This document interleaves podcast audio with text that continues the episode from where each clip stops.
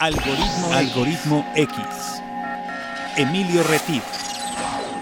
Francisco Disfín. Esto es Algoritmo X. Comenzamos. ¿Qué tal? Bienvenidos a Algoritmo X. Yo soy Emilio Retif. Te doy la más cordial bienvenida a un episodio más de este podcast, que es Algoritmo X, donde hablamos, ya sabes, los que nos han seguido en otras ocasiones, hablamos de todo lo que es el algoritmo llamado vida una serie de información, datos, procesos. Algunos son más tangibles que otros. Algunas prácticas que tenemos acá son inspiradoras, otras reflexivas. Algunas sabemos de antemano que puedan ser controvertidas también y que quizá no todos lo quieran creer, pero bueno, es válido, es parte del algoritmo, creer o no creer, esa es la cuestión. Y bueno, pues hoy vamos a hablar, ah, hoy te voy a presentar a mi compañero Paco Disfink, pero hoy vamos a hablar para que se queden por aquí, se sirvan un cafecito, un tecito, un tequilita, dependiendo el día, la tarde o la noche que nos estés escuchando, donde quiera que estés. Bienvenido, gracias por estar aquí. Este es el programa 159 de Algoritmo X en esta plataforma de eh, plataformas digitales y te damos la bienvenida. Y ahora sí, saludo al espíritu de Ultratumba, el buen Paco Disfink. ¿Qué tal, Emilio? Bienvenidos, como dices, a otro episodio más, un episodio totalmente nuevo de Algoritmo X, en el que platicaremos de, bueno, este yo creo que es como el principio de los programas que pueden ser como especiales por la temporada que se estaban planeando, de tener un programa especial de cosas extrañas. Este, yo vengo en ceros, yo vengo sin ninguna información, así que eh, seguramente Emilio sí sabe de qué vamos a hablar, él tiene al invitado, yo solamente vengo, ahora sí, a ver de qué vamos a hablar. Aquí me tienen también a mí en, en Ascuas, también esperando de qué se va a tratar. Pero bueno, bienvenidos sean. Y si no nos han seguido a través de las redes sociales, nos pueden seguir a través de Facebook como Algoritmo X y bien también nos pueden seguir en los programas de radio que hacemos a través de Radio Más, la radio de los veracruzanos, a través del FM que se escucha en ocho estados de la República o eh, eso lo pueden hacer los sábados a las 3 de la tarde, horario de México, o bien si nos, nos pueden escuchar a través de Spotify eh, como programa grabado de podcast del programa Algoritmo X de Radio Más. Ustedes buscan Radio Más, espacio Algoritmo X, y ahí les salen los otros tantos de contenidos, no sé cuántos son, pero por ahí un número más o menos similar al que mencionó Emilio de los programas de radio, que son contenidos diferentes, distintos y con temáticas totalmente diferentes. Así es que eh, tienes dos contenidos de algoritmo X a la semana para que disfrutes. Exactamente, para que te acompañemos durante tu trabajo, mientras esperas, mientras manejas o estás en el changarro atendiendo a los clientes, pues aquí estamos para acompañarte y para que te tomes algo a tu gusto, dependiendo de las costumbres, usos, horario y lo que te permita tu esposa, tu esposo o tu jefe, ¿no? Entonces, bueno, hoy vamos a tratar, eh, Paco, amigos, el tema, uno de los temas que hemos venido haciendo, uno de las entregas que hemos venido haciendo relacionado a todo lo paranormal. Y bueno, pues, ¿qué es lo paranormal? Porque por ahí tenemos que empezar. Es todo aquello que no se puede explicar con todos los conocimientos, digamos, científicos, que están vigentes. Es decir, no tenemos una manera de comprobarlos, no tenemos una manera de, de explicarlos quizá. Puede haber, por eso les decía que puede haber algo de controversia. Y bueno, antes de presentar al invitado, pues podemos hablar seguramente a alguno de ustedes y si alguno de ustedes ha tenido alguna experiencia similar, pues escríbanos, escríbanos a Facebook y nos dará mucho gusto saber. Igual los invitamos a que, acuérdense que todos los micrófonos están abiertos para todo el que quiera estar aquí en Algoritmo X.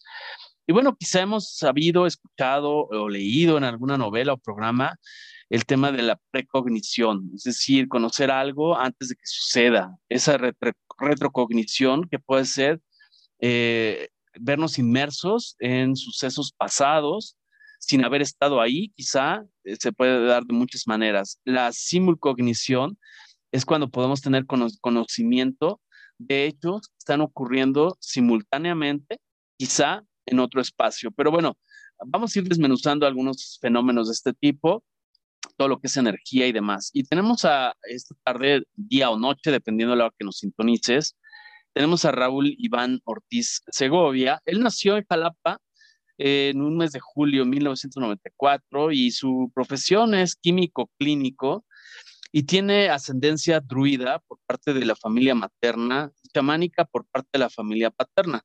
Elemento base del agua y cuenta con el carisma, la visualización y medium, al igual que tiene la facilidad o la habilidad de liberar, de liberación o de sanación. Y pues bueno, le doy la bienvenida a Raúl. ¿Cómo estás? Bienvenido a Algoritmo X. ¿Cómo estás? Emilio, Francisco, un gusto estar con ustedes. Así, así es. Mi elemento regente, el agua, que todo mundo la tiene, que nos cae del cielo, que nos purifica, nos limpia. Ese es mi elemento, o elemento que ocupo diariamente.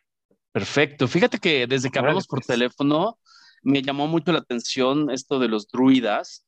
Y bueno, para ir desmenuzando y aportar algo de conocimiento sin ser Plaza Sésamo, pues bueno, yo me puse a buscar que, quiénes eran los druidas y, yo leí que eran miembros de la clase sacerdotal que era depositaria de conocimiento y estos, estos grupos, ahorita me vas a corregir si estoy, estoy equivocado, estos grupos de sacerdotes o de la clase sacerdotal se daba principalmente en Gran Bretaña, en Irlanda y en España, y se daban durante una e, edad, una época de la historia que era conocida o se conoce como la Edad de Hierro, que estamos hablando de 1200 antes de Cristo o 500 años antes de Cristo. Es la última edad de la historia de la humanidad que es denominada con un elemento como el hierro. Antes existieron la edad del cobre, la edad del bronce, etc.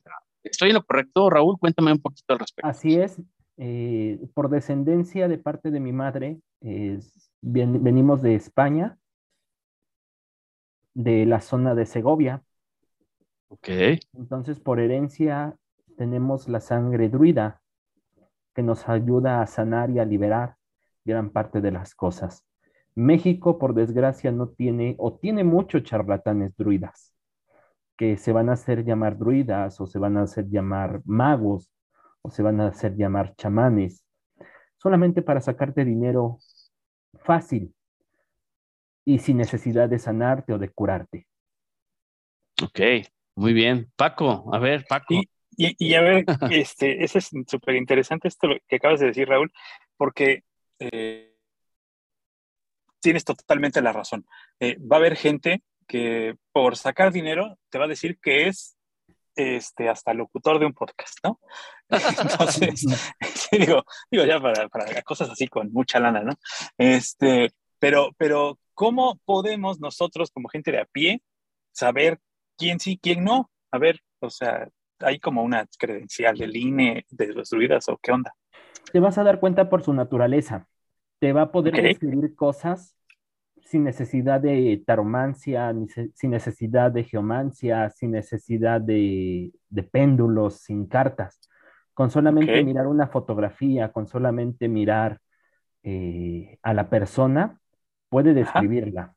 Yo en mi presencia, no es por decir que soy el mejor de todos, hay gente que me gana, pero yo puedo ver a una persona simplemente en una fotografía o ver una persona por medio de una videollamada o ver a una persona por medio de unos segundos y le puedo decir cómo se siente, le puedo decir qué es lo que está pasando, le puedo decir si está cargado de energía, le puedo decir eso y muchas Hasta prendí mi cámara, ¿viste? Hasta prendí mi cámara, Raúl. Digo porque me veas. Estoy aquí en el coche, pero bueno. Este, sí, para que tengas esta, este, este, tengamos este intercambio, porque digo, qué bonito que, tengamos, que tengamos una este, videollamada y yo tenga el video apagado, pero es por cuestión de datos, no porque no te quiera ver. Este, oye, pero a ver, entonces, todo esto que tú dices que es sin la necesidad de un artefacto, artilugio, como le quieran llamar, aquellos que conocen de esto, que normalmente lo poco que conocemos los de a pie, pues lo hemos visto en películas, en series, a lo mejor en este, cuentos, ¿no? Eh, que muchas veces, pues sí, como tú lo dices, son artefactos que utilizan a manera de charlatanería, como si fueran eh, juguetes, ¿no? Eh, es decir. Así es. Mira, yo tengo un juego de cartas. Este juego de cartas lo ocupo solamente, necesito 10 cartas para saber pasado, presente, futuro y lo que está sucediendo en estos momentos con la persona. No necesito más. El péndulo solamente lo necesito para saber hacia dónde me lleva la energía. La okay. para la tierra, para saber qué es lo que me está comunicando. Ok. las runas para saber qué es lo que me quiere decir la naturaleza o la madre tierra. ¿Qué son las runas? Perdón mi ignorancia. Yo también tengo esa duda. Las runas son unas marcas eh, célticas que se hacen en cuarzos o piedras o madera. Es un juego de, 24 piezas que se tira y dependiendo lo que salga, la lectura es lo que te va a decir lo que vas a utilizar. Ok, muy bien. Oye, y a ver, cuéntame, tú vienes, ya sabemos de tu ascendencia, ya nos explicaste eh, cuando tuvimos la llamada, me hiciste favor de compartir que pues eh, tu familia tiene también, se dedica a algo relacionado a esto en diferentes eh, áreas, o, no sé cómo le denomines, pero ¿nos quieres compartir un poco esto? O sea, para saber que también eso se, se aprende, se, se transmite de generación en generación, se transmite esas habilidades, se van captando, así como hay gente que tiene sazón para cocinar, quizá, o quizá tenga algún gusto por la jardinería, por la música. Evidentemente hay una influencia, pero cuéntame un poco más al respecto. Todo esto se hereda, se hereda de generación en generación. Mi madre puede sentir las cosas sin necesidad de decirle mi padre puede limpiar o curar. Mi hermano es el que se ha cerrado un poco más a esto. Mi hermano no quiso introducirse mucho a este mundo. Yo me introduje un poco más, tanto que puedo curar, liberar, sanar, ver, visualizar, sentir. Hace unos momentos estaba ayudando a unas personas que se nos convirtió en una posesión demoníaca. Y ahorita, mira, me estoy aquí como si nada. Ok, ok. Paco. Y en esto que acabas de, contar, ¿ustedes son dos hermanos nada más? Somos tres en realidad, una fallecida, la mayor, de ahí vengo yo y de ahí viene mi hermano menor. Ok, y eh, este tipo de, ¿cómo le podemos llamar? ¿Trabajos, tareas? ¿Cómo le, ¿cómo le llamas a...? No, pero lo que, lo que haces con las personas es como alguna terapia, algún trabajo. ¿Cómo, le dices cuando alguien llega y te pide ayuda? Un, servicio. Ok, estos servicios que, que, haces hacia la gente, ¿cómo es que esta gente llega hacia ti? O sea, tú tienes un anuncio en el periódico, tienes un anuncio afuera de tu casa, es de boca en boca. ¿Cómo ha pasado esto? De boca en boca. Yo ayudé a una persona y esta persona eh, le dijo a otra, y esta le dijo a otra, y esto le dijo a otra, y esta le dijo a otra y así me he ido. Participo en, otro participo en un programa de, más adelante no sé si me darán chance de, de dar mi publicidad. Por supuesto, claro. Eh, y ahí mismo me he ido dando a conocer, ahí mismo me han contactado, pero más que nada ha sido por ayudar a una persona y esa persona le ha dado mi número a otra y así nos hemos ido. Ok. Bueno, ¿Cuándo te diste cuenta de esto? ¿Cuándo, ¿Cuándo, empezaste, cuándo supiste de esto? ¿Te lo, ¿Te lo inculcaron desde muy chico? O sea, tienes ya desde niño podía ver cosas. Desde niño podía ver cosas. Eh, veía cosas que se arrastraban, duendes, demonios, chaneques, muertos. Y como iban avanzando las cosas, cada vez se me acercaban más hasta que a los 12 años me explicaron lo que podíamos hacer en mi familia y empezamos a trabajar para ver cuáles eran los dones que eran los que me tocaron. Vimos que eran varios y trabajé para perfeccionarlos cada uno. Y pues al quite, entramos a la batalla. Ok, esa primera vez, antes de que te explicaran, ¿recuerdas más o menos qué edad tenías? O sea, eh, si tenías, si lo tienes consciente, o sea, ¿qué, cuál, cuál fue? O, para ti era arrastrándose un duende, un chaneque, pero ¿qué, como niño, qué pensabas o corriste? descríbenos un poquito este, esto antes de que te explicaran este, este tipo de cosas. Pues mira, noción así no tengo, no recuerdo muy bien. Solamente por palabras que me han dicho mis abuelos, que, yo veía cosas que les describía, que había alguien que bajaba colgado de las escaleras o que veía muchos, muchos niños jugando en el patio o que había niños que me llamaban en la calle. Lo que sí me decían mucho era que veía una sombra afuera de la casa de ustedes. Gracias. Eh, una sombra de dos metros de alto, todavía la recuerdo la descripción, dos metros de alto, con un sombrero de copa, un bastón. que se paraba en la ventana y quería entrar, pero nunca podía entrar.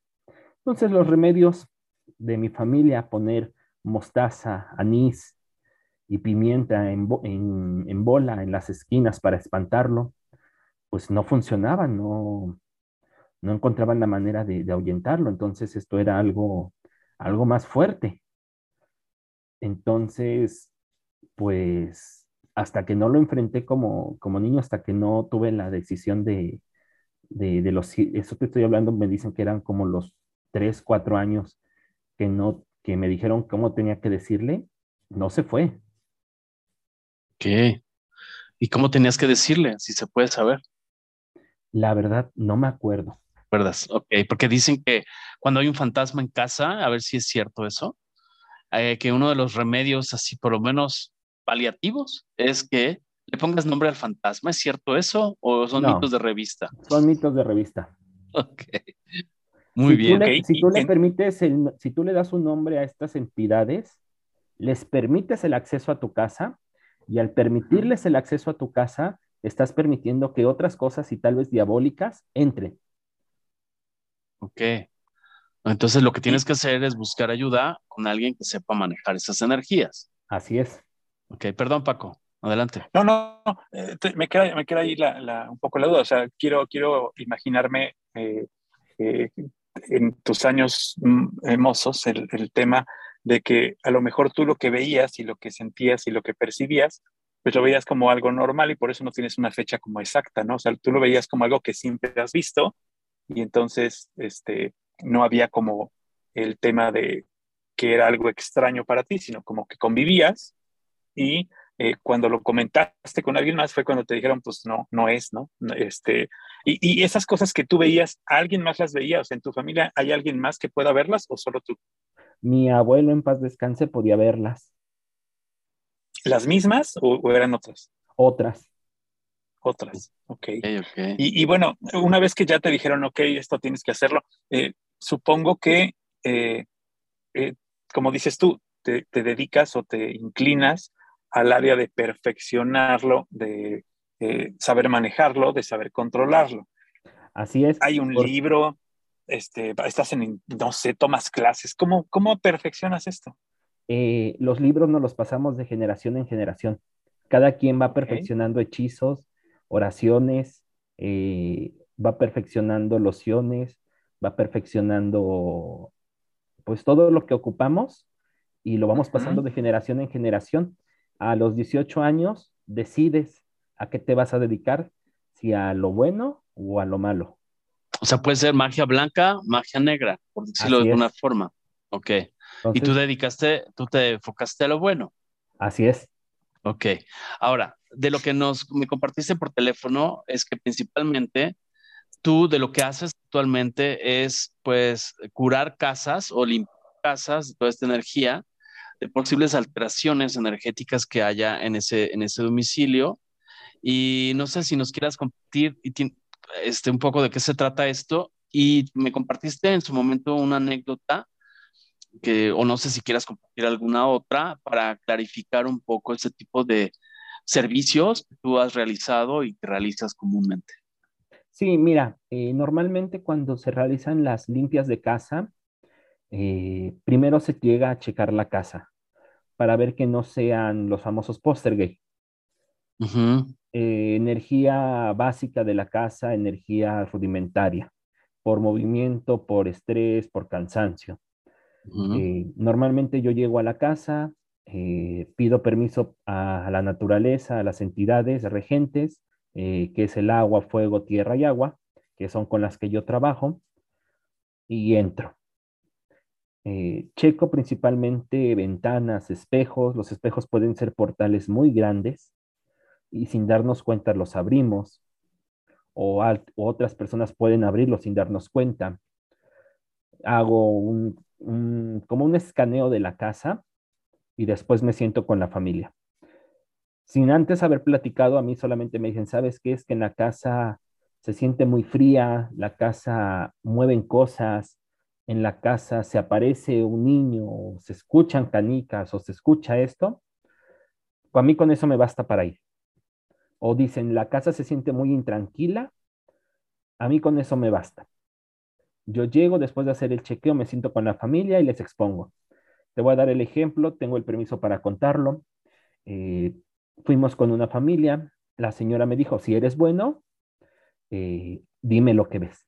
Le pedí permiso, eh, chequé las dos recámaras, el comedor, la cocina, el baño, eh, la sala, el patio, y le dije a la señora, señora, a usted la espanta una sombra delgada de un metro setenta a un metro ochenta, con garras, manos delgadas, encorvado, con cola, cuernos.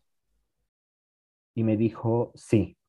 En ese momento volteó a su hija y le digo, ¿y a usted le espanta una cosa pequeña, gorda, con cuernos, garras, eh, picos en la espalda, y esa cosa se le para mucho en la cama, a los pies de la cama mientras usted duerme y es cuando la ve. Y me dice, sí, pero esa cosa a mí me pasa en Ciudad de México. Yo vi que esa cosa que ella ve en Ciudad de México, la vi que la estaba siguiendo. Sin necesidad de conocer a la señora, sin necesidad de, ver a la, a la otra señora, le dije, digo, ok, le dije al muchacho, hay dos opciones, limpiamos la casa de una vez o agendamos cita. Dice, no, límpiala de una vez. Yo para ese día no llevé loción, no llevé aceite, no llevé sal, no llevé absolutamente nada, porque pues nada más iba a ser un chequeo pues rudimentario, un chequeo, un diagnóstico, por Un diagnóstico básico. Eh, fuimos, compramos las hierbas para el saumerio, compramos las velas, compré este, un aceite de oliva para bendecirlo. Llegamos a su casa, rápido bendije el aceite, le dije, les voy a poner el aceite antes de que esto se ponga mal. Les puse el aceite, estoy preparando mis hierbas y me dice, el muchacho dice, oyes, mi hermana se siente mal. Digo, sí, ya valió. Cuando me acerco y le digo, ¿qué tienes? Dice, es que me siento enojada. ¿Enojada? ¿Enojada por qué? No, pues dímelo. No, no es que me siento mal. Pues dímelo, ¿por qué te sientes mal? Es que siento que es una burla. Digo, ¿una burla hacia qué? Pero ella quería voltear a ver a sus familiares. Le digo, no, te estoy hablando y veme a mí. No, pues es que es una burla para mí. ¿Y por qué para ti? Porque yo vivo aquí. Digo, no, tú no vives aquí. No, sí, yo vivo aquí. Digo, ¿quién eres? Y volteaba a ver a la familia, pues soy yo. Digo, no, te estoy hablando, dímelo a mí, ¿quién eres? Y así estuvimos como unos 20 minutos hasta que me dio el nombre de un demonio. Wow. O sea, la cosa que estaba dentro de la casa. ¿Estaba dentro de ella o qué? Poseyó a ella. Entonces, en un ¿Y esto lo hace como para salirse de ahí o como, como para qué lo hacen? Lo hacen para que no limpiemos la casa sino para, para hacer un exorcismo o una oración de liberación a la, a la muchacha y olvidarnos de la casa. Mm. Ok, como para distraer la atención, dirían en mi pueblo. Así es. Entonces, en ese momento, agarré a la, a la, a la hermana, la botamos en el sillón y le dije a dos de sus hermanos, agárrenla y pase lo que pase y diga lo que diga, no la suelte. La muchacha pesaba yo creo que en promedio unos 55 kilos, si es mucho. Los hermanos entre los dos han de haber pesado unos 120 kilos, 130. Cuando yo empecé a sahumar la casa con las hierbas, empezó a salir un olor desagradable, un olor putrefacto. La casa estaba siendo liberada llegué a pasar junto a un espejo y el espejo se rompió. Al espejo le dieron un puñetazo porque se quebró desde el centro hacia las esquinas. O sea, esto fue un golpe directo hacia el espejo. Cuando estábamos en el espejo, la, el hermano mayor me dice, oye Raúl, no puedo con mi hermana, me pesa mucho. ¿qué te pesa? Dice, me levanta con las manos. Dice, no puedo bajarle las manos. Digo, ¿sabes qué? Hazle un vendolete con una sábana o una toalla y con eso.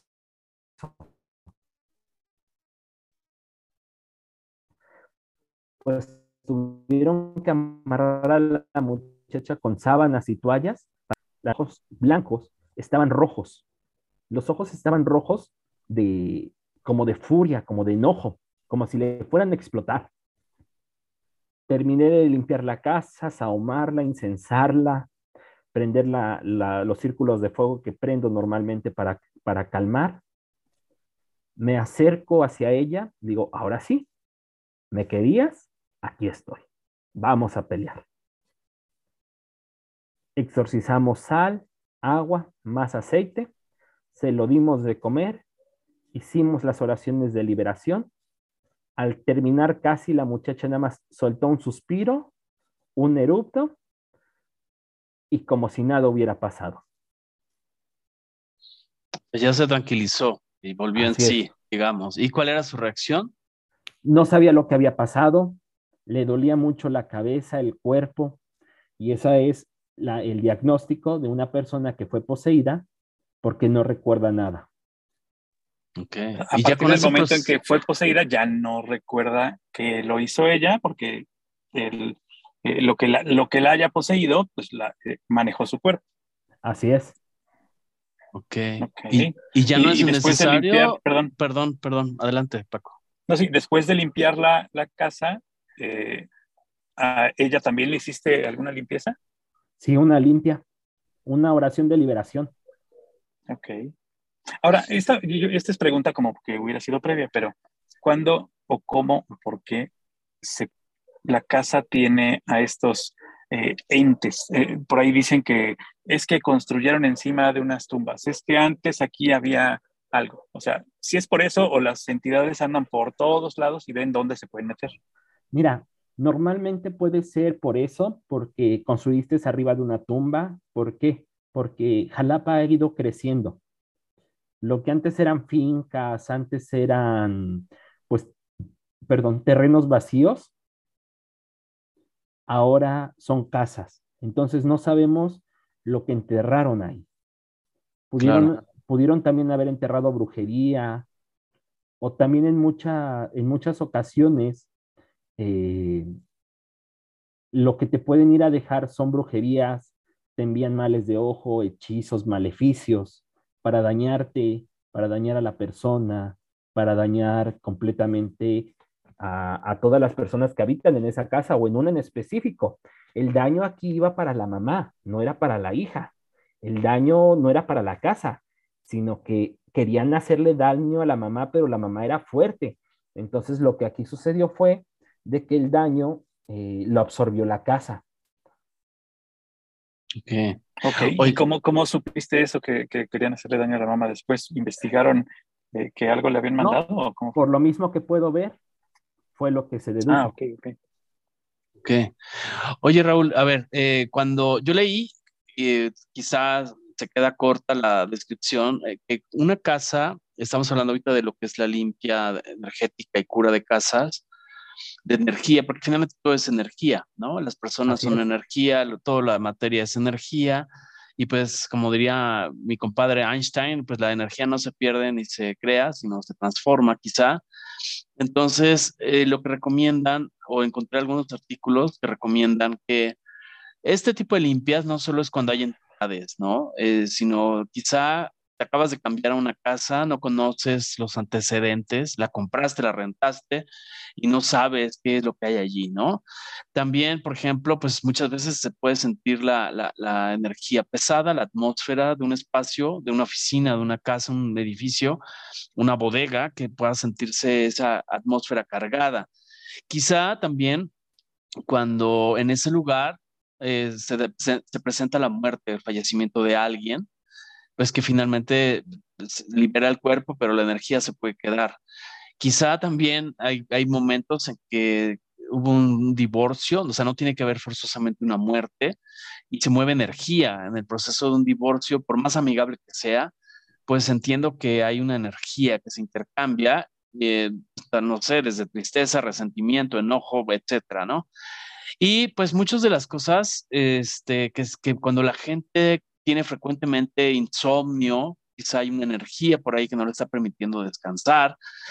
También si se nos presenta frecuentemente, pues algunas pesadillas, o también, por supuesto, si algún lugar o lugar cercano eh, sabemos o alguien nos dice que fue, ahí se presentó algún tipo de crimen o algún tipo de suicidio o un fenómeno de este tipo.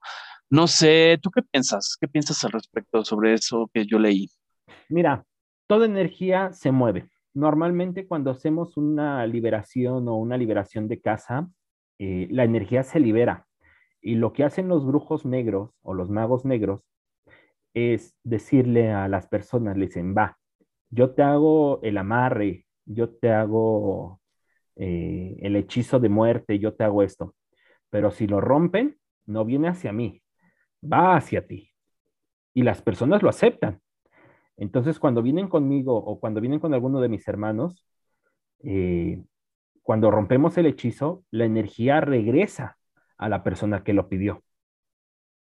Entonces, la energía necesita un recipiente, no puede estar libre, y más una energía negativa. Entonces, a veces lo que hacemos es encerrarla en animales, encerrarla en árboles, para que mueran después de un tiempo, pero los árboles son, son infinitos, los árboles pueden vivir cientos o miles de años. Cuando, como lo dices, cuando te mudas a una casa, lo, mejor es limpiarla, no solamente con, con artículos de limpieza, sino darle un saumerio, darle una limpia con palo santo, darle una limpia con hierbas. ¿Puedes explicar esa cómo son? Porque yo no, no conozco esas, esas técnicas ni esas cosas. Eh, o sea, ¿qué es un saumerio? Un saumerio son ciertas plantas, supongamos ruda, romero, albahaca, sauco, eh, salvia y otras más que puedes, este, de, que tienen que estar secas y las prendes y con el humo que emana la, la vas pasando por las habitaciones para que toda la energía negativa que se haya quedado resguardada o se haya quedado de la otra familia que rentó o de la otra familia que vivió, se libere, porque no sabemos lo que hacía la otra familia en ese lugar. Ok. El saumerio es eso como el que usan en algunas, eh, eh, ¿cómo se llama? Ceremonias. ¿no? En los ah, que el papa o los, monaguillos que van echando este, como un aparatito que, van echando hacia los lados, ¿no? Es un puede ser ese, ese puede ser, ese se conoce como turiferario. Ok. O el saumerio es el que ocupan, que lo ocupan mucho en la zona de Papantla. El que es de barro. Ok. Igual en uno de esos puede ser con bastante carbón y las hierbas. Ok, muy bien. Ahora, este, después de esa, esa anécdota que nos contaste, ¿ya fue suficiente con eso o eh, esa gente tiene que periódicamente se les presentó, se liberó, este, hubo alguna reacción de esa energía que se limpió y, y, hubo que procesar nuevamente. Cuéntanos un poquito para que la gente que nos escucha pueda concluir esta, este episodio. Mira, Conmigo normalmente solamente necesitan una limpia. O sea, yo nunca les voy a decir, ah, sí, ven la próxima semana y te vuelvo a limpiar, o vengo dentro de ocho días y te vuelvo a limpiar y son otros tanto de dinero. No. Conmigo, con una limpia, más que suficiente. Ok. Paco. Y, estas, estas se tienen que hacer, eh, digamos, eh, cada cierto tiempo o puedes necesitarla de nuevo? O sea, eh, se recomienda que todo el mundo se haga una. A ver, ¿cómo está esto? Si tú sientes tu casa pesada, si tú sientes, lo recomendable es hacer una. Ya si la gente quiere, se puede hacer una cada año. Ok. Okay. digo, pregunto porque a lo mejor es como un ritual que tiene uno que hacer cada fin de año, cada inicio de año, cada este primer domingo de marzo, no sé, ¿hay alguna fecha específica, especial, que donde necesites hacerla, puedas hacerla o sea necesario hacerla? Mira, no hay para una saturación de casa, para una limpia de casa o de persona, no hay ningún día en específico. Hay ciertas cosas, supongamos como velas del Chile, velas del justo juez, que sí se tienen que prender en día martes o viernes. Pero hay velas como la vela de las siete potencias africanas, velas blancas, velas rosadas, velas elementales, que pueden ser prendidas en cualquier día. Ok. Bueno, dentro de esa investigación yo te voy a preguntar, yo me, di la tarea porque es algo que me llama mucho la atención, eh, porque creo parto de ese principio de que todo es energía y si la energía no se pierde, no se esfuma, este, no se va por el caño, pues evidentemente puede haber manifestaciones, ¿no? Quizá para unas personas más, para otras personas menos, dependiendo, pero lo que yo leí es que esa mala energía, a veces la propia gente lo puede ir palpando o, sintiendo. Por ejemplo, si en su casa las, las plantas o las flores se marchitan pronto, se secan pronto, eh, independientemente, si las cuidas, evidentemente, si no les pones nunca agua, pues evidentemente no tiene nada que ver, ¿no? O si quizás si acostumbras prender velas en tu casa, eh, si estas no se prenden, no se encienden de manera parejo, es lo que yo leí, Quizá, o si, si, vemos que los animales están inquietos, los perros quizá están ladrando sin una causa aparente. Este, los perros de Paco ladran porque a veces ya piden la cena o cosas así, o porque pasan los perros de los vecinos, pero hay cosas que ya tienes como muy, muy este, establecidas, ¿no? Las rutinas de tanto de animales como de algunas cosas, pero esas cosas que salen, ¿no? Que son espontáneas, ¿esas son indicadores? mira. ¿O pueden ser indicadores? hay indicadores. Eh, las velas normalmente truenan. la, flama truena. Cuando hay energía negativa, la, flama de una vela va a tronar. Eh, los animales no, no, te van a indicar, los animales presienten cuando va a morir una persona o cuando hay algo negativo fuera, pues van a aullar. Cuando sienten una persona cargada de energía negativa, le van a gruñir. Eh, las plantas normalmente se marchitan cuando abajo de ellas hay algo negativo. Cuando hay algo negativo abajo de ellas, eh, se mueren. Por eso normalmente las, brujas, eh, cuando entierran a, alguna persona en los panteones, por eso las plantas se marchitan rápido. Porque abajo de las flores está alguien enterrado, pero no es el muerto. Ok. Bueno, oye, a ver, cuéntanos otra anécdota, eh, hablando de, muertos y panteones. Telefónicamente me contaste una anécdota, bueno, no sé si tenga que ser esa o alguna otra que, que, que recuerdes y que te haya presentado alguna cuestión paranormal también. Cuéntanos un poquito. A ver, ¿cuál será buena? ¿Cuál será buena? Así para que se coman las uñas, la gente. Sí, porque mira, yo también creo que es importante que, eh, tomemos en cuenta que aquellas personas que nos están escuchando a lo mejor tienen dudas acerca de cómo identificar o cómo saber. Eh, dicen por ahí, no, es que mi casa se siente muy fría. Bueno, pero a lo mejor lo que tienes es humedad, ¿no? Y no, no es precisamente un, un ente maligno. ¿Cómo diferenciarlo? Eh, la frialdad de, un ente maligno siempre se siente en la parte de la nuca. Y por más suéteres que te pongas y por más cosas que te pongas, el frío siempre se va a manifestar, siempre se va a quedar. Ok. Ese es un indicador. es un indicador. O sea, es un frío que no te puedes quitar. O sea, es un frío este, de esos, como dicen, que te calan. Así es. ¿no? Porque sí, digo, eh, de repente puedes decir, no, bueno, es que en mi casa este, me prendieron la luz, me apagaron la luz, me movieron de lugar las cosas, me este, sonó mi guitarra, sonó mi piano que estaba por ahí, que no, que no, nadie, no había nadie y sonó el piano, ¿no? O sea, ese tipo de cosas pueden ser también indicadores. Sí, pueden ser indicadores que te muevan cosas, que prendan luces o apaguen luces, que, este, de, que te, vamos, que, que cosas normales del hogar desaparezcan y aparezcan en otro lado. Como las llaves, Paco, como las llaves. Como, mis llaves, no, pero mis llaves estaban colgaditas aquí adentro nomás. O sea, ahí sí no se perdieron. Está, está damnificado ahorita, este, por eso lo escuchan un poco. Estás adentro. Ya estoy, ya, ya entré. Pero este, sí tuve ese problema de quedarme fuera de mi casa por no sacar las llaves, que normalmente traigo en la bolsa y en este momento pues, estaban colgadas donde van las llaves. O sea, no se movieron de lugar. Simplemente fue el güey que las dejó ahí, este, que se fui yo.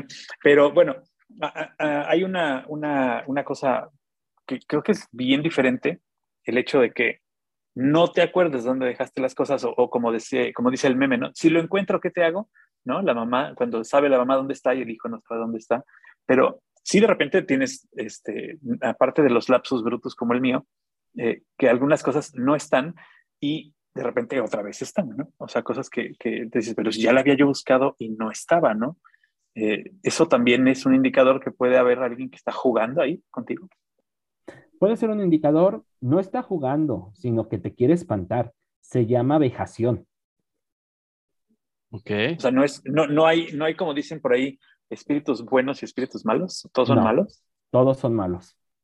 Ah, sí, ah, de, plano, de plano, o sea, eso de, y, por ejemplo, en esta ocasión que se acerca el, el, hecho de poner altares y todo esto, que se supone que uno está abriendo su casa para que regresen, ¿todos son malos también a los que invitamos? Mira, eh, como tradición por la, las, nuestras tradiciones creemos que nuestros muertos regresan. Una persona muerta no baja del cielo ni a punta de patadas. Ok. Tenemos la creencia de que bajan, es una creencia bonita, es una tradición. Se ha dado el caso y muchas veces no sabemos por qué explicarlo, ni yo te puedo dar una explicación, pero yo he visto a mis familiares aquí. Entonces es algo que, no cuadra, o sea, es algo como que ha chingado. Digo, pero pues nadie puede bajar del cielo, pero verlos aquí es algo que, que nos llena, nos llena el corazón, ¿no?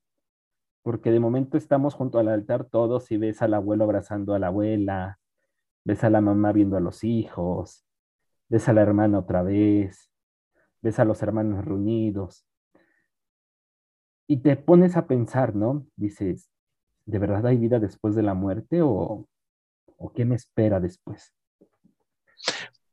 Pero sí se puede dar, o sea, pregunta, eh, eh, o sea, el espíritu que, que, se manifiesta de alguna forma, entiendo, ahorita que te estaba escuchando, que quizá no necesariamente sea malo, quizá tiene un tema pendiente, quizá tenga un asunto pendiente, es, o es una explicación que corresponde a otra, a otra, no sé, a otra tradición. Porque es lo que yo sé, que cuando la gente les llora demasiado o se fue abruptamente o quizá fue una muerte pues trágica, una situación así, las almas o los espíritus, como lo quieras denominar, están en este, en este plano porque quedó algo pendiente. Puede ser, puede ser que quedó tal vez pendiente algo, puede ser que tal vez eh, dicen que las lágrimas forman cadenas que no permiten a los seres queridos partir. Por eso dicen que cuando una persona muere la tienes que dejar ir, porque tus lágrimas si no la encadenan a este mundo. Entonces es muy, muy, muy fuerte esto. O sea, hablar de la muerte, mira, yo la muerte la trato normal. Me veo la muerte como un paso siguiente y es, pues cuando nos toca, nos toca. Claro. Entonces, sabemos que es un paso más, todo el mundo la espera, muchos le corren, muchos dicen, no, yo paso, otros las esperamos, sabemos que nos va a tocar en algún momento, y el día que nos toque, pues adelante, va a llegar. Pero las personas que todavía tienen algo pendiente, que tienen todavía algo que, hacer, se quedan hasta encontrar un medio de hacer las cosas, una forma de liberar lo que tenían pendiente. Eso sí pueden hacer. Y, por, por, ejemplo, en el, en el caso este que, que, tú pones como, pues, ahora sí como hipotético, porque pues tampoco, como bien dices, tampoco ni siquiera alguien con tus características lo puede explicar de por qué alguien puede regresar. Eh, eh, pues como dice Emilio, hay quien cree que es porque hay algún pendiente, hay quien dice incluso que pues nunca nos vamos, ¿no? Que siempre vamos a estar aquí y que solamente estamos cambiando de plano, ¿no? O sea, estamos cambiando de, plano energético en el que nos movemos y que, eh, pero hay muchas, eh, digamos, eh, expresiones culturales a lo largo de todo el globo terráqueo de diferente forma que explican o que eh, dicen que las entidades son muy similares. O sea, eso quiere decir que hay por lo menos algo en común, ¿no? O sea, no, no podemos decir, ah, es que en México se ven así, en Estados Unidos se ven así, no, o sea, siempre es como muy común este tema de, de, los espíritus que se ven en las casas, de las cosas que suceden cuando hay una persona o cuando hay un, eh, un ente dentro de, las casas de, las cosas o de las personas. Yo digo, digo, o sea, tiene que haber alguna similitud, eh, no solamente porque la gente haya escuchado la primera historia, ¿no? sino porque las historias pues confluyen en un solo punto que es precisamente lo que sucede.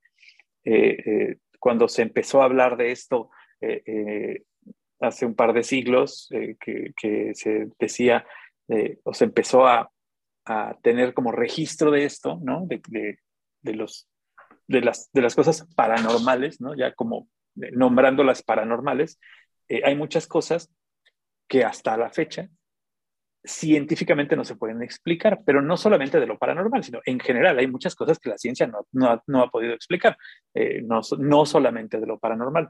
Entonces, para las personas que nos están oyendo, estas cosas que nosotros podemos ver o, escuchar como paranormales, ¿cómo podemos decirles o eh, hacerles eh, integrarlos a esta idea de que sí son reales o de que pueden estar en cualquier lado? O a lo mejor mucha gente dice, es que tú nunca los has visto porque estás, te niegas a verlos. Eso es, eso es, una posibilidad. Eh, o sea, que cada quien decide si los quiere ver o no. O, o sí debes de tener un don. Mira, para que alguien vea las cosas tienes que tener el don o el tercer ojo abierto, que también es un don. No cualquier persona puede, puede ver relativamente esto. ¿Por qué? Porque no es tan fácil, no es tan digerible porque así como puedes ver cosas buenas, puedes ver cosas malas. O sea, vas a ver lo bueno, pero también vas a ver lo malo. Yo, un ejemplo, así como veo los guardianes, también veo los contras. Así como veo demonios, veo ángeles. Ok. ¿Y, cómo se ven? ¿Cuál es la diferencia? Tú que los has visto, ¿cómo se ven? O sea, ¿qué, tenemos, qué tienes tú que ver? O, es evidente que son ángeles o demonios? Mira, los demonios son manchas oscuras. Ok. Cuando se transforman en, en su forma original, son espantosos, son asquerosos a la vista. Y los ángeles son bolas luminosas. O sea, sí se asocia al tema de luz y oscuridad. Sí. hay, hay este, incluso eh, quien dice haber visto estas luces, estas eh, orbes, le llaman, ¿no? Orbes luminosas, eh, y que lo relacionan más con el, el, el tema de fenómeno de naves no humanas, de, de, lo que antes se llamaba ovnis. tienen que ver, puede ser una confusión o son dos cosas totalmente diferentes? Son dos cosas diferentes. O sea, sí hay una evidente diferencia. Sí. Cuando tú ves un ángel, te transmite muchísima paz, muchísima tranquilidad. El ambiente se siente diferente. O sea, sí hay una, una cuestión eh, de sensibilidad más allá de los sentidos. O sea, no nada más es que lo veas, sino que hay una presencia. La densidad, ¿no? O sea, me suena a densidad. O sea, unos son más etéreos y otros son como más densos, pues, ¿no? ¿Puede ser? Sí. Ok. Oye, a ver, me gustaría que nos compartieras alguna otra experiencia. Este, no sé si cuando has hecho este proceso energético, porque yo sé, me platicabas que, que has practicado, no sé si lo denominaste tú o yo lo interpreté como exorcismo, o equivalente a un exorcismo. No sé si nos quieras compartir alguna experiencia con una persona o algún otro sitio. Mira, como tal exorcismo no puedo hacer. El exorcismo está definido solamente para los sacerdotes. Lo que yo realizo son liberaciones. Ok. Libero el cuerpo de la persona post del demonio, que es muy diferente. Lo libero hasta un cierto punto.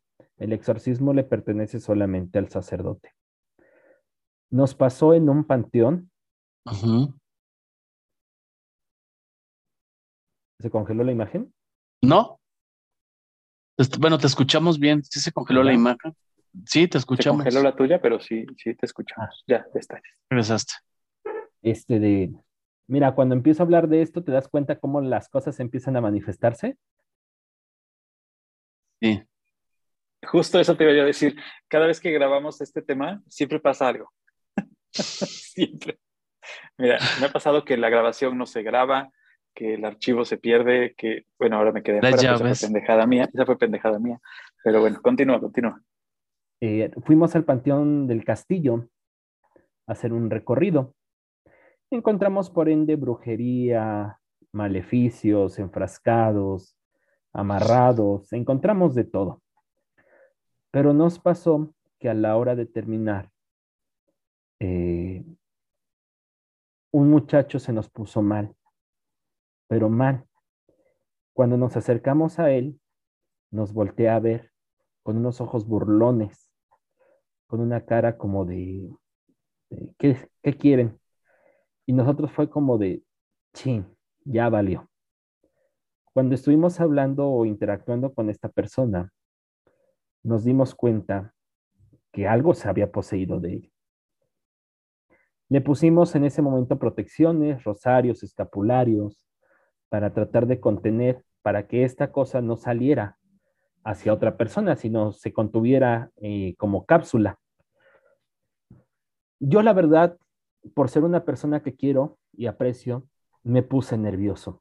Me empezaron a temblar las manos y esta cosa voltea y me dice, ¿qué? ¿No puedes? Put. Eso Wow. me bastó para enchilarme. Sea, te picó la cresta. Me Como picó la cresta. Ok. Me calmé, me respiré y le dije, ahí te va, conste. Empezamos a hacer el ritual, empezamos a hacer la liberación en un panteón. Ok. O sea, ni siquiera nos dio tiempo de movernos a una casa o afuera del panteón. No, no, no. No es precisamente el mejor lugar para hacer eso. Tengo, quiero, quiero creer Ahí que no es el lugar ahí para hacerlo. mismo, lo hicimos. Ok. Ahí mismo, Ahí estás.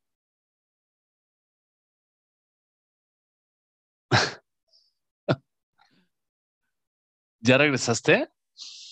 y tengo, tengo todo el internet. Ok. Ok, ahí Sí pasa. ahí estás. No, se escuchan distorsionados. ¿En serio? Sí, este, si quieres, este, O sea, igual no quieren que, Esperamos un habla- que poquito hables con nosotros. Ahí, ahí ya los escucho, ya los escucho bien. ok, Ok. ya regresamos. ¿Dónde me quedé? Que eh, ahí mismo en el panteón hiciste el, el- el- servicio. ahí mismo en el panteón eh, hicimos la liberación, hicimos todo lo que teníamos que hacer y nos pedía algo en específico, agua. Digo, ¿para qué quieres agua? Dice, tengo sed. Digo, ok. Y me acordé de un pasaje bíblico donde Lázaro y el rico, el rico se va al infierno y Lázaro se va al cielo. Y le dice el, el rico al, a, Dios, dice, "Pide- dile a Lázaro que moje su dedo y me dé de tomar.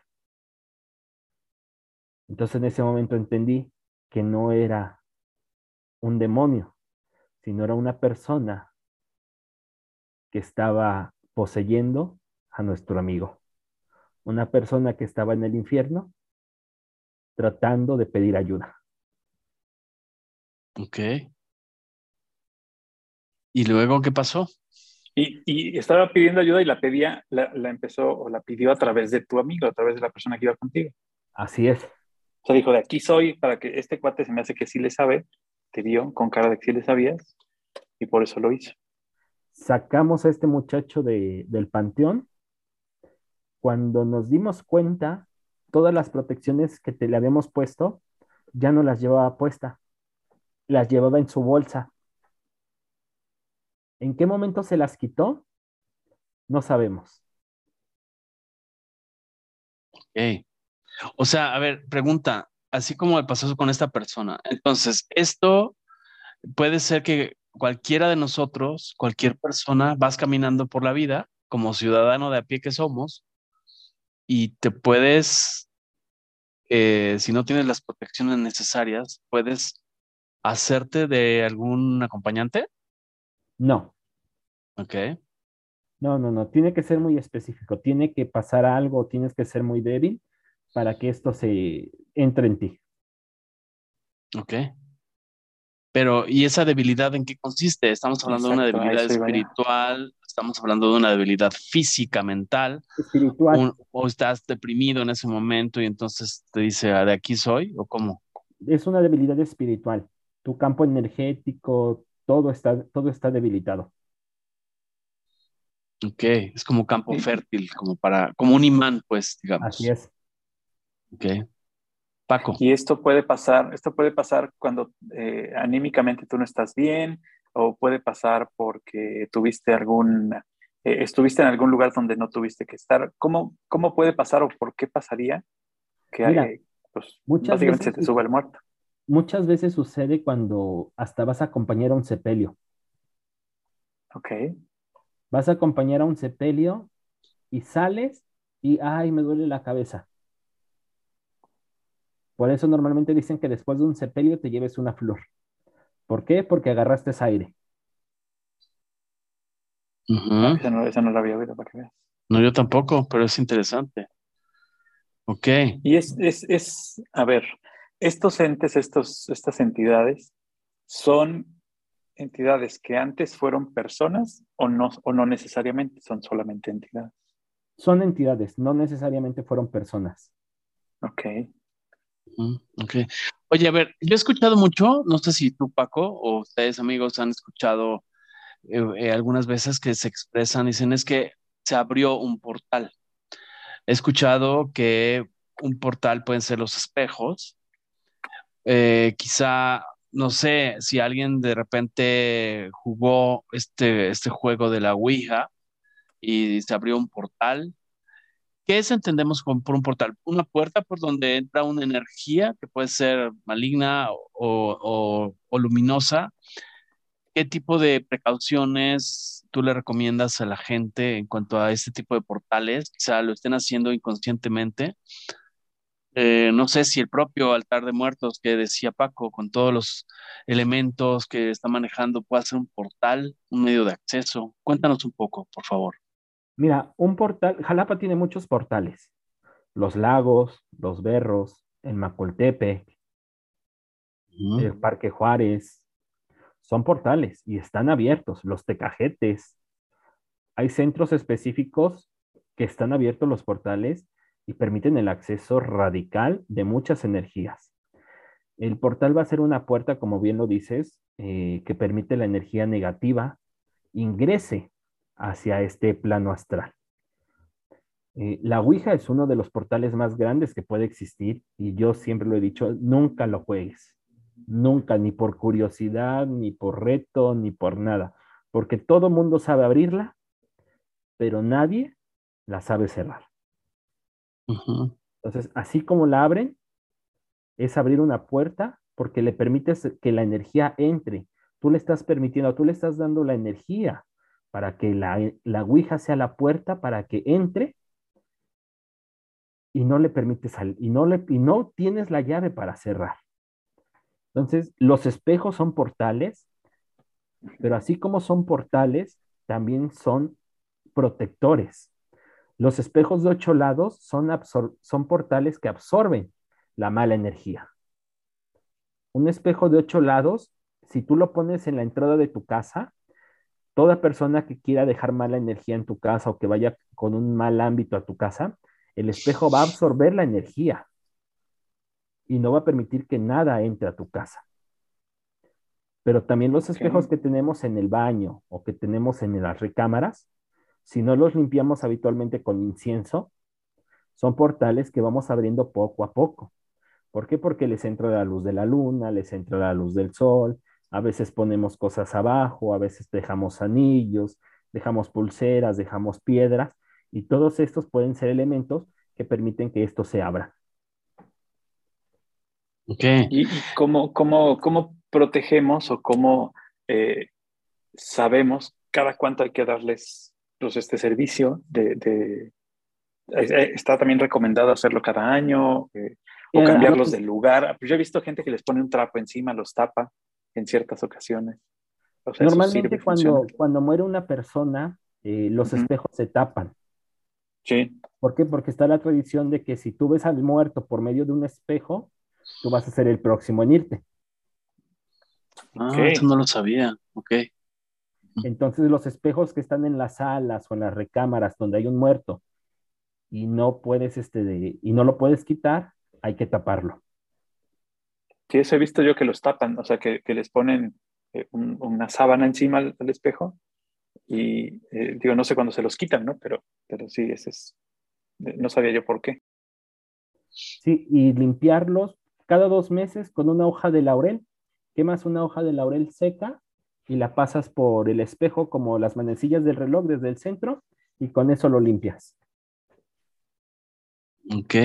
Oye, también estaba leyendo, yo, sé que igual y no es la Biblia, pero me, hizo sentido algunas cosas, pero las quiero preguntar a ti que tú manejas esto de energía, que también el tema de la mala energía a veces lo podemos atraer, además de los portales que nos estás explicando, a través de mantener flores secas, por ejemplo.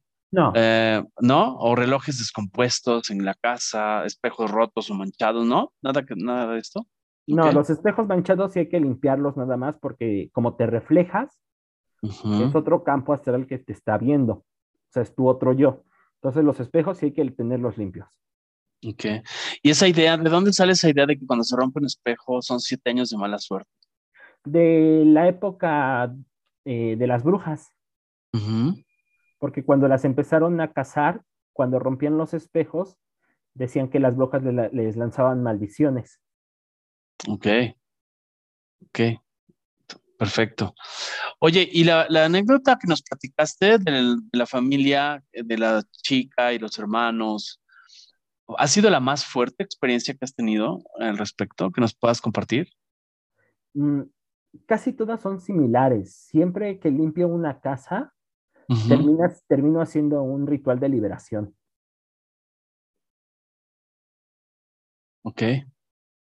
Muy bien. Paco. En, esta, en, este, en este mismo eh, sentido, fíjate que hace rato se me, pasó preguntarte. Nos hablas de los entes y las entidades y las cosas que son buenas y son malas. Y, y unos son ángeles y otros son demonios. Pero en esto, pues estoy teniendo una, una clara eh, mezcla con la religión. Eh, ¿Qué quiere decir esto? Que tú lo interpretas así porque eres creyente o es así aunque tú no seas creyente. Se interpreta así por la creencia. Ok. Muy bien. no, no, quiere decir que, o sea, tal vez alguien que cree o que tiene otra religión o que tiene otra eh, cultura religiosa, tal vez lo interprete o lo eh, explique de otra forma, pero es más, o sea, es, exactamente lo mismo, ¿no? Así es, dependiendo de mis hermanos de otras religiones, eh, pueden expresarlo de otra forma diferente, pero todos vamos hacia el mismo punto. Ok, exacto. Si es que eso es lo que tenía yo, que no tenía yo la claridad, porque este, pues, va a haber quien diga, no, pero yo no creo, en, o yo no soy católico, entonces para mí no puede haber ángeles y demonios, ¿no? Pero pues, sí, siguen siendo entidades buenas y malas. Así es. Sí, claro. Digamos que para, entenderlo o aterrizarlo. Aún desde una perspectiva este, no religiosa, hasta pues, los propios. Carl Jung, por ejemplo, decía que todos somos luz, una parte luminosa y una parte oscura, ¿no? Quizá unos más una y otros más otra, pero este Carl Jung habla de, de, eso, ¿no? ¿Qué, Raúl, no, no coincides con Carl Jung? O sea, todos tenemos. Ah, estabas probando si se movía la, cámara que se volvió a congelar. Así es. Sí, creo que por ahí este, hay, hay, hay temas que tienen claro que no se, que no quieren que hables. Sí. Sí. ¿Verdad? Los guardianes no me lo permiten. Como, mira, un punto en específico son los guardianes. Los guardianes, todos nacemos con un guardián desde, desde niño desde el nacido nos dan un guardián. Yo tengo cuatro. Sabio, que es un druida, Dorf, que es un enano, Inquisidor, que es un guerrero, y Bardo, que es una persona que toca un instrumento que yo no sé por qué nunca me enseñó, porque yo no sé tocar nada, ni la puerta. Ok. Entonces, todos nacemos con un guardián que nos va a, que el día que nosotros muéramos, él también va a morir con nosotros. Ok. ¿Y cómo saber quiénes son tus guardianes? Tienes que ir con una persona que sepa sobre el tema y solito te los va a decir. Un ejemplo, Emilio, el tuyo es un águila. Ah, sí. Sí. Y el de Francisco es un guerrero, un guerrero celta. Esto, esto, este, ¿tú los ves o tú los interpretas o cómo es el asunto? No, yo los veo. Tú los ves, ok. Y aquí, el, el por ejemplo, yo soy de descendencia eh, alemana, por ejemplo. Eh, de, ascendencia, decir, decir de descendencia. De, ascendencia. Eres de, de ascendencia. De ascendencia alemana española, ¿no? Eh, por parte de mi papá y por parte de mi mamá, árabe, ¿no? Esa es, es así como una mezcla bastante extraña, que más bien ya yo soy jalapeño, ¿no? Pero yo soy más, yo soy más veracruzano que, que los voladores de Papantla, pero eh, mis abuelos sí eran, este, mis, mis, abuelos y mis bisabuelos sí venían de otro lado. Y creo que como, como todos, ¿no? O sea, eh, la, eh, hacia, tres, hacia tres o cuatro generaciones podemos rastrear que estábamos fuera de este espacio. Claro. ¿Y dónde, pero cómo lo ves? ¿Lo ves que está atrás de Paco? ¿Lo ves que está a un lado? ¿O es una visión, una sensación? ¿Cómo, lo, cómo lo interpretas? Está en su hombro. Ok, ok, ok. Muy bien, qué maravilla, ¿eh? ¿Y qué otras cosas puedes hacer con esa, esa capacidad de, de, pues, captar, esa capacidad de sentir, de vibrar?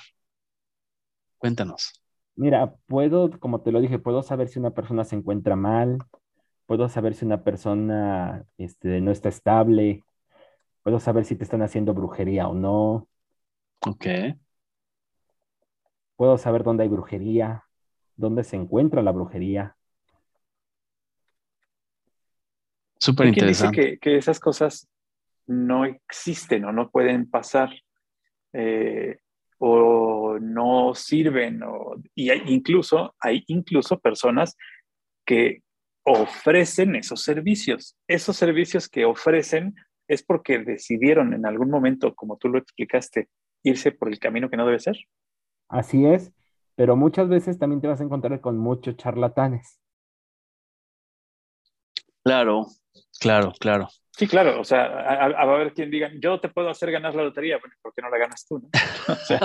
O ¿por qué no mejor la ganas tú y ya dejas de trabajar? Pero bueno, e, esa es, esa es como la típica, ¿no? La típica respuesta a algo que no crees, algo que no, no, o que no entiendes tal vez, pero eh, eh, incluso en la televisión hay gente que se publicita en la televisión, en las noches tiene programas eh, y, con solo llamar ese número te pueden salvar.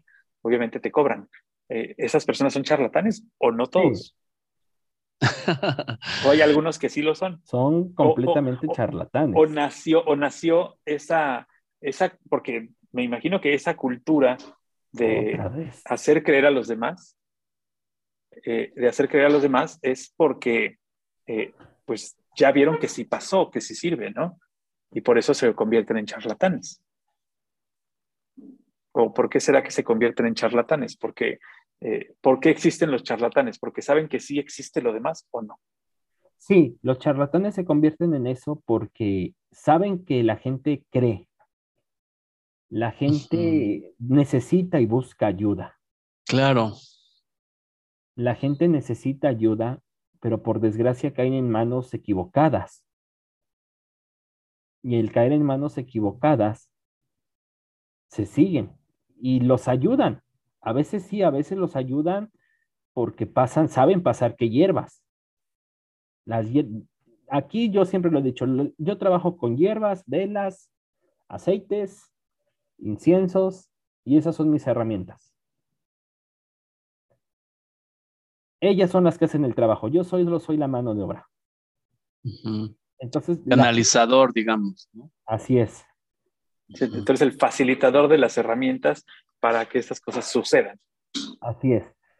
Entonces, la gente sabe qué hierbas pasar, pero solamente vas a estar bien una semana, semana y media, y de momento dices, ay, fui con esta persona y estuve bien, voy a volver a ir. Y te cobró X cantidad, muy barato. Vuelves a ir y te vuelve a cobrar lo mismo.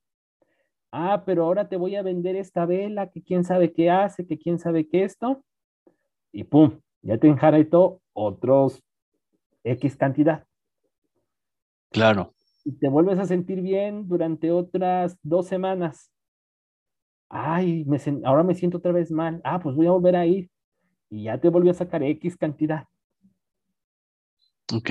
Y así te va a traer. ¿Por qué? Porque los charlatanes saben que la gente necesita ayuda. Sí, la necesidad de creer, como tú lo decías, ¿no? De creer en algo, en alguien y encontrar algo que, que, le permita gestionar algo que no está sabiendo manejar, quizá. ¿no? Así es. Oye, yo también pienso que, no sé, tú qué opinas, pero yo pienso también, para que exista la brujería, o para que sea la brujería negra, o la brujería mala, como se llame, yo pienso que también debe haber un alto nivel de, que la, gente lo acepte, o sea, se, programe o se, ¿cómo se dice? Se me fue la palabra. Se sugestione quizá. O sea, este, ¿tú qué piensas? O sea, ¿piensas que sí puede existir una brujería aunque la persona no se sugestione o se enganche con esa situación? Mira, la brujería, la magia negra, no se necesita sugestionar. Ok. ¿Por qué? Porque el mal va a empezar como un mal físico. Va a empezar con sintomatologías de una enfermedad. Ok. Diarrea, vómito, dolor de cabeza, dolor de espalda. Y le vas a achacar a enfermedades. Es lo que tiene la magia negra. La magia negra se confunde con enfermedades. Ah, ok. Entiendo. Para, para que tardes en encontrar un diagnóstico. Vayas primero al médico y mientras te estás muriendo, la enfermedad o la magia negra te está matando. Va ganando terreno. Hay un ejemplo, eh, en la magia negra ocupan animales y fotos de las personas y listones. Entonces ocupan gallinas, ocupan sapos, ratas y hacen ciertas cosas con la foto para no dar fe y testimonio de lo que hacen y ponen este, el animal a que se muera. Entonces, así como va muriendo el animal, la persona también va muriendo. Entonces, cuando el animal muere, la persona muere. Oh. Ok, ok. O sea, ligan el sufrimiento de este animal que se pone eh, al sufrimiento de la persona a la que se le pone este maleficio. Así es. ¿No? Eh, órale. Es interesante. Es como los muñecos vudú, estos que, se usan en, otras culturas, en donde lo que le hagan al muñeco le pasa a la persona. Así es. Ok. Y esto, esto es eh, vincular la energía entre una cosa, un objeto, un animal y una persona. Así es. Ah, oye, una pregunta, eh, porque fíjate que hace poco estuve leyendo también, no sé si tenga que ver tampoco, pero las neuronas espejo es un tema que no sé si tenga que ver con esto. Esas neuronas que existen, esa capacidad de, que son, eh, tenemos esas neuronas y nos permite em, eh, eh, generar la empatía, ¿no? O sea, es decir, quizá un sufrimiento de alguien o una diversión de alguien, cuando estoy viendo la tele lo que sea, me puede hacer identificar, ¿no? Hasta la reacción, si alguien se pega, se cae, puede haber una reacción, ¿no? O, eh, de un propio animal, pero no sé si esto, ahorita que lo estaba escuchando, me sonó a que pueda ser ese vehículo o es el... Pero es que tú nunca ves el animal. Mm, ah, ok, ya. Si el animal no tiene la persona que hace lo malo, claro. Así eh, Solamente lo vincula para tener una persona, una cosa que pueda sentir o sufrir, ¿no? Ah. Lo entiendo así. Este, y, que te pase a ti lo, malo, ¿no? O sea... ¿Como una transmutación entonces o qué es eso? o sea, tú, nunca vas a ver el animal. O sea, la persona te puede estar trabajando en Monterrey y tú estás aquí en Jalapa. Ok. o, la persona... Y tú tienes, tú tienes este don de ver a alguien y decir, a esta persona le están haciendo un trabajo, le están haciendo un... amarre. Eh, un amarre, le están haciendo creer algo, lo están haciendo o lo está incluso... Haciendo vudú. Eh, pues sí, ¿no? O, incluso este, sin saberlo, a lo mejor tú no eres tú en ese momento, sino eres alguien más. Sí. tú lo puedes ver, tú lo, lo detectas. Sí, yo puedo hacer eso. A veces con una simple fotografía. Ok. Oye, ¿y dónde te pueden consultar? O sea, ¿dónde pueden contactar ya directamente? este, tus redes, tu, no sé, tu WhatsApp, si es que está abierto al público. Cuéntanos. Eh, en Facebook participo con el umbral de la medianoche. Es un programa de, pues nos dedicamos a lo paranormal aquí en Jalapa y sus alrededores. Entonces así nos pueden encontrar en Facebook como el umbral de la medianoche. Y, ahí, puedo contestar todo lo que requiera. Ok, ok. ¿Y tú acostumbras ir a, otros lugares? O sea, o, solo trabajas en Jalapa o puedes... Eh, si me necesitan en otro lado, yo me muevo. He ido a Puebla, Ciudad de México, Ixtapaluca, Ixtacalco, este de Toluca. Ok. A varios lugares a donde me necesiten, yo voy. Perfecto. Muy bien. Y esto, e, esta, eh, eh, este, este, estos servicios que, que das eh, pueden ser también de acompañamiento, pueden ser de, de como experiencia, pueden ser como sanación, o sea, hay una, hay un, o, tú puedes enseñarle a alguien que quiera saberlo, este, o esto es algo que no se puede enseñar. No se puede enseñar. Ok. No se puede enseñar, es por herencia. Ok. Pero, pero tu especialidad, digamos, lo que yo entendí y eh, lo refuerzo con lo que nos has estado platicando aquí, es tu especialidad es la liberación, la liberación de energía en casas, la liberación de energías eh, que no estés sabiendo manejar por cualquier trabajo, cosas así, principalmente es liberación, ¿no? Mi, experiencia es en personas. Más que nada, casas es secundario pero trabajo más en personas. De acuerdo. Muy bien. No sé si quieres comentarnos algo antes de despedirnos, porque ya ha estado muy buena la plática, pero no sé si tú quieras plantear algo que no te hayamos preguntado. No, me da un gusto conocerlos, Emilio, Francisco. Es un gusto conocerlos, estar con ustedes platicando. Nada más, como les digo a mis compañeros, recuerda mirar debajo de la cama antes de ir a dormir. Ok. Ya, Emilio hoy no va a dormir, nada más por eso no, va a dormir. Fíjate que no, yo nunca he tenido eso. No, no, igual me encuentro un regalo. Igual puede ser. un lingote de oro, no sé, qué sé yo. sí, hay que asomarnos a la cama, abajo de la cama, a ver qué hay. Y si no, pues contacten a, Raúl. y nos Entonces, a través de Facebook, El Umbral de la Medianoche, que es una eh, página donde tienes todo lo que, lo que hacen ahí te pueden contactar y pueden eh, solicitarte información, preguntarte, hacer eh, a lo mejor contacto contigo para decir, oye, en mi casa está pasando esto, siento esto, veo esto, escucho esto, y tú puedes este, hacer este intercambio de, ideas en el que a lo mejor hasta se ponen de acuerdo y puedes ayudarlos. Así es. Muy bien. Pues, e, este, de verdad que ha sido, eh, Raúl, una sesión bastante interesante, eh, por demás diferente a lo que eh, habíamos tenido en este programa. Ojalá y podamos más adelante platicar contigo eh, en, en, conjunto con nuestros invitados de, las, de los programas que hacemos de, paranormal, que ellos tienen historias bien interesantes también y que a lo mejor tú les puedas explicar exactamente qué es lo que vieron porque ellas, ellas y ellos, hay algunos que nos han contado historias que pues, simplemente se quedan así, como historias, para que la gente que las escucha las descifre o les dé el nombre o les dé eh, la relación que quieran, pero a lo mejor tú puedes darles ahí este, un, tip de, qué fue lo que vieron. Con muchísimo gusto. Sí, de hecho ya tenemos, estamos este, platicando con algunas personas, el niño de la canica y con algunas experiencias que nos han compartido.